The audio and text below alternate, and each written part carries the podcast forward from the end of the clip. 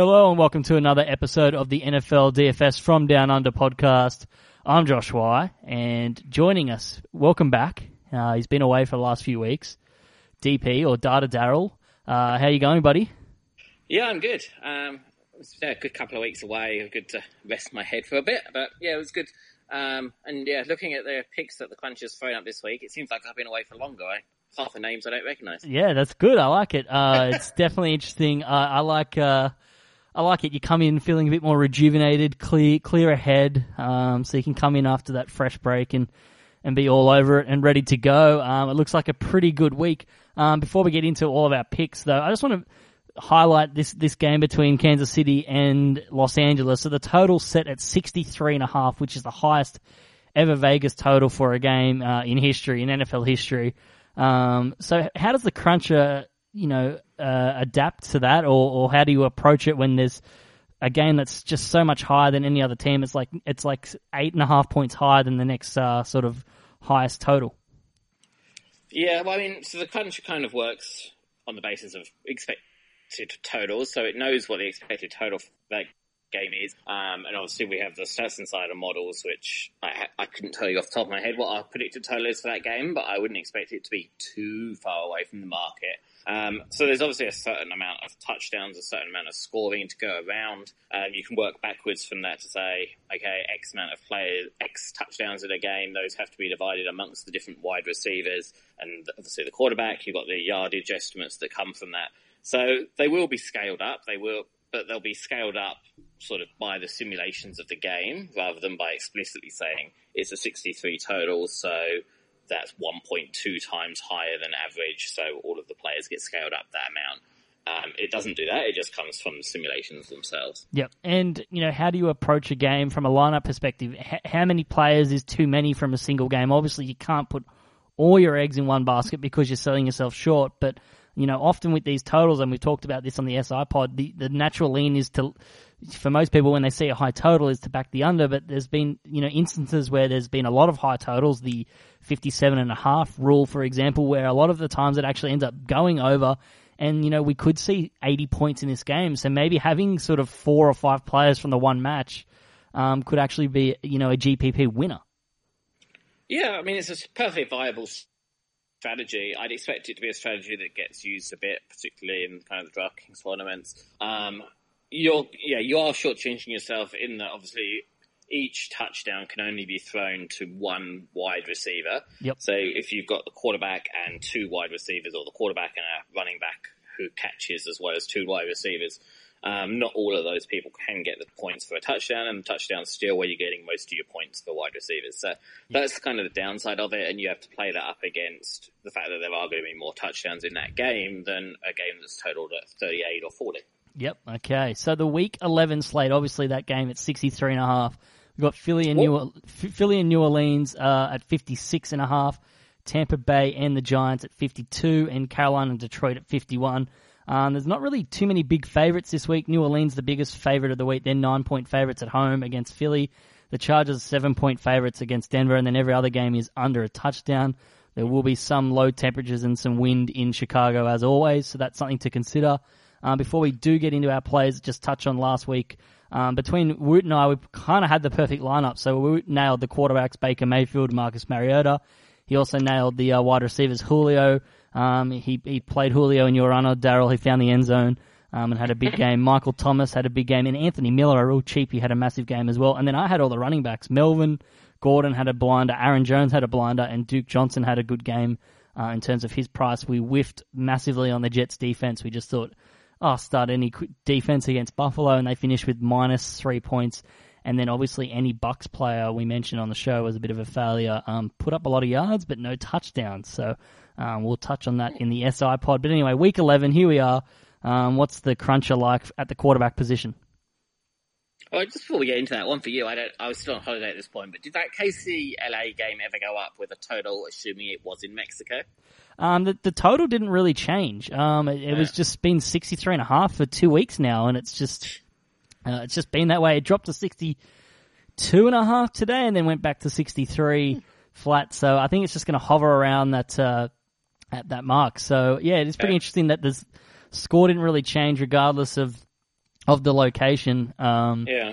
yeah, but I'm glad they moved it. That field looked shocking. So um, I, I, it was people were hammering the unders on that game because they thought the field was going to be bad, and then um, yeah, once it got moved, it kind of just stayed steady.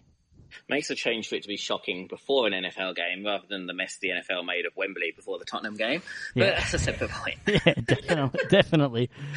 Yeah, um, so yeah, I mean, week eleven. So the quarterback position, we've got um, Blake Bortles as a reasonable pick, thirteen one fifty on Draft Stars. Also shows up at Moneyball, kind of the best dollar per point play. Um, Goff, Stafford, Cousins, other options there. Um, Lamar Jackson kind of stands out as a value play if he plays uh, 5k there on Draft Stars. yeah. I have Lamar Jackson written down as well. Um, uh, I like Lamar Jackson. I'm a big fan of Lamar Jackson. I wasn't thoroughly impressed with him passing the preseason, but you know we've seen that before. Mahomes struggled in the preseason this year, and now look at him. But um, the Bengals have allowed the second most rushing points to quarterbacks in the league so far this season. They're allowing 323 and a half passing yards per game to opposing quarterbacks this season. They're on pace to smash all types of past defense records in terms of how bad they are. So if Lamar does start, he's going to give you a lot of cash to play around with with the rest of your lineup. But then again, you're you're right. There'll be plenty of exposure if he does play. But if he's announced sort of early in the morning and you're awake um, playing Moneyball or Draft Stars, you can take advantage of that. Um, Cam Newton is my other play this week. Um, I think he kind of ran into a buzzsaw last week against the Pittsburgh defense, but I think he'll bounce back here against Detroit, who rank 31st in passing points allowed per attempt and 31st in uh, yards per attempt as well. So uh, they're, they're a very porous pass defense, and I like Marcus Mariota. He's been consistent the last few weeks, running the ball well as well. He's had at least uh, 21 yards um, in his last couple of games, so there's an extra couple of points for you. And the Colts defense, uh, they've been uh, allowing about 72% of passes to opposing quarterbacks. So I think uh, Mariota um, is going to be a play this week. What about the running back position? Um, so we- we've got Dion Lewis, um, 8,300 at Draft Stars, best value play. Next up there, Riddick, Yeldon, Hines. Um, one of your plays, Lindsay, showed up as well there. Yep. Um, Gurley is the best kind of premium, um, 89.30. Um, Kareem Hunt also in the premium category, and Gurley as well. Moneyball stands out. Um, his best premium and best value there at 10.7. Um, Ezekiel Elliott, Gordon, and Kamara are other picks there. Yeah, uh, so it looks like all hands on deck for Gurley in that sort of big matchup for between Kansas City and LA there from uh, from the Crunchers' perspective. Yep, pretty much. Yep, there we Uh, go. Hopefully good one. Yeah, exactly. Uh, he's found the end zone now in like a, an unbelievable amount of consecutive games. So there's just a solid floor there from Gurley. Um, and in a game that should have plenty of points, you know, the, the sky is definitely the limit there. Um, I like, yeah, Philip Lindsay this week. Um, he's had either 80, 84 yards, uh, 84 total yards or a touchdown in six of the seven games where he's played in all four quarters. Um, the game that he didn't play all four quarters, he got ejected for punching someone in the face. So um, I kind of like that about him, a little bit of an edge. Um, you know, he's punching a helmet smart. Um, and Alex Collins, I like this week as well against the Bengals. So not only the Bengals just terrible through the air, um, they're also been really, really bad on the ground the last few weeks. So over the last four games, they've allowed a whopping nine touchdowns to running backs, um, including six of those on the ground. Um, and they're allowing 176 and a half total yards per game to opposing backfields. That's 31st in the league. So um, I think Alex Collins could have a big game, especially if Lamar plays. They'll try and hand the ball off to Collins a lot, trying to try to take the pressure off Lamar um, a little bit. Um, so I do like Alex Collins this week. Um, and then David Johnson, he's back. He's absolutely back. Uh, I love it. Um, since they've fired Mike McCoy and gone with Byron Leftwich, he's had 100 and 180, 83 yards um, from scrimmage in his last two games and at least 20 touches in five of his past six games. So I do think he's good here, especially when they're a home favourite, which is a bit of a rarity for the Cardinals this season. So I like uh, David Johnson. Yep, um, I think David Johnson's also one that the kind of has up there ranked highly. He shows up in a couple of the top ten or so teams, so it may be a player that we have exposure to as well. Yeah, definitely. Cool. Uh, all right, wide receiver. I'll just quickly mention one of mine. I mentioned Mariota before. I like sort of stacking him with Corey Davis. Uh, so for the first time in, in his career, Davis has had um, back-to-back games with double-digit targets, and uh, so he's amassing about 37% of his team's looks. That's from uh, Rich Hribar of uh, Roto World uh, tweeted that out. Um, so I do think he's going to have a really solid game with Mariota against the Colts defense. I think that's the stack to go with. But uh, what did the wide receivers? Uh, what did the cruncher like at wide receiver this week? Um, so from the value perspective, um, Agholor at five six forty, I think stands out at draft stars. Next up there, Westbrook, who I remember we had a couple of good games from last year. Yeah. Um, Crabtree and Williams. Um, OBJ is kind of your best value play um, at Moneyball, followed by Woods. Um, Cooks is up there as well. Um, OBJ is also the best premium. And it threw up a guy who I had to copy and paste from the Cruncher, who I've never heard of him at all. Um, Valdes-Scantling. Yes. Um, I I could not help but laugh. I, I had I like literally laughed out loud when I read uh, your notes in the doc uh, when you had Valdes-Scantling and then you had brackets who question mark what question mark, which is just perfect. And he has the perfect surname for Aaron Rodgers in Green Bay because Aaron Rodgers is the Packers right now. He's just throwing to a bunch of people, even people with made up surnames like Valdes-Scantling. It just sounds like a like a scaffolding company or something. Yeah. um, it's an unbelievable surname. So it was a perfect timing for you to be away for a couple of weeks where this guy has emerged as kind of the number two guy while Randall Cobb's been injured. So um, I've we mentioned him last week and the week before Valdes-Scantling. So people that have been listening uh, will be well aware of well aware of him, and I like that uh, play. But I just I laughed so hard at that note. I thought it was absolutely perfect because he, it just just feels like that Rodgers is just throwing to a bunch of no names. Yeah. Um, I guess it shows you if you uh, in the right offense, you can pick up points. yeah, exactly. Yeah, if you play with the yeah play with the elite quarterbacks, you'll be okay. Um, I like kind of the, the the Blake Bortles, D.D. Westbrook stack. That's going to be a, kind of a budget stack where then you could spend up on on Gurley and Kareem Hunt um, potentially, and then sort of have lots of yardage locked up in that uh, Rams Chiefs game, and then even Lamar Jackson as a and a Crabtree stack as well. Um, that shouldn't be too dear for for those lineups. So, Yep. um, especially if, if you like the Jags this week at the plus six, and we'll touch on that a little bit in the uh, punt return podcast. Check that out. Um, my other wide receivers, I like Michael Thomas this week. Uh, Philly are just really banged up at corner, and they're already bad at, at facing opposing wide receiver ones. And Michael Thomas is catching an incredible like 83% of his targets this season. He's just unstoppable. Um, so he'll be he'll be have a really good matchup here against uh, against the Eagles at home. So I think uh, he's definitely going to have a big game.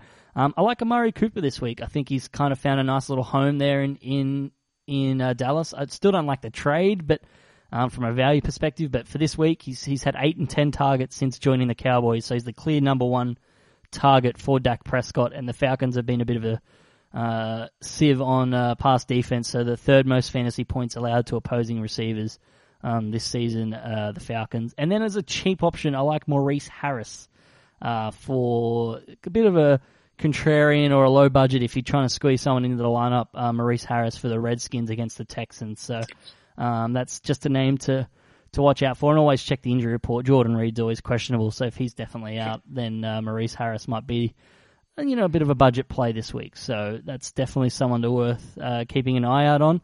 Um, tight end, I feel like this is a premium week at tight end.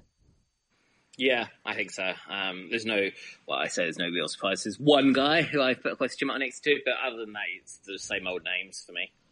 Yeah, it's uh, for me. It's just uh, Kelce's the guy that I want to own in this this Chiefs Rams matchup. He's been the tight end number one in eight of his past nine games, and uh, the Rams.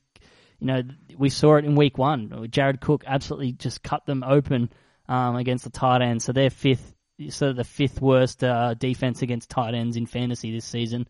The Rams, and I just think Kelce's just been absolutely lights out the last few weeks. So Kelce's the chief I want to own in in this uh, this Rams uh, Chiefs game, this high total shootout that we're all expecting. It's probably going to end up being like 17-14 after all this hype for the, for the week, but uh, it's just the way the NFL is. And then I like Zach Ertz. He's just a target machine. Um, Wentz just loves him. Um, the floor is just so so solid. He's on pace to break tight end catch reception records this season. Even if he doesn't have a catch in week ten, he's still on track to beat it. So uh, I think those two are the two premium options. So what did what did the cruncher like? Yeah, so I mean, the premium options are expensive at Draft Stars. If you have saved money elsewhere, you can pick them. Um, if not, we've got um, Eric Ebron as the best value player at 7,100, Carl Rudolph, um, and then McDonald and Heuerman, which I assume is another guy who's come to prominence while I've been away. Hi, Heuerman, he's been around for a, for a little while for the Denver team. Um, he kind of had one good game about five weeks ago, I think, and then um, yeah, he hasn't been great. I've had to play him in a couple of like season long leagues because I've just been so injured and I hate myself for it. Um, but you know, he's always kind of just sitting there on the waiver wire. So um, if the matchup is nice, then yeah, why not? I might look into that.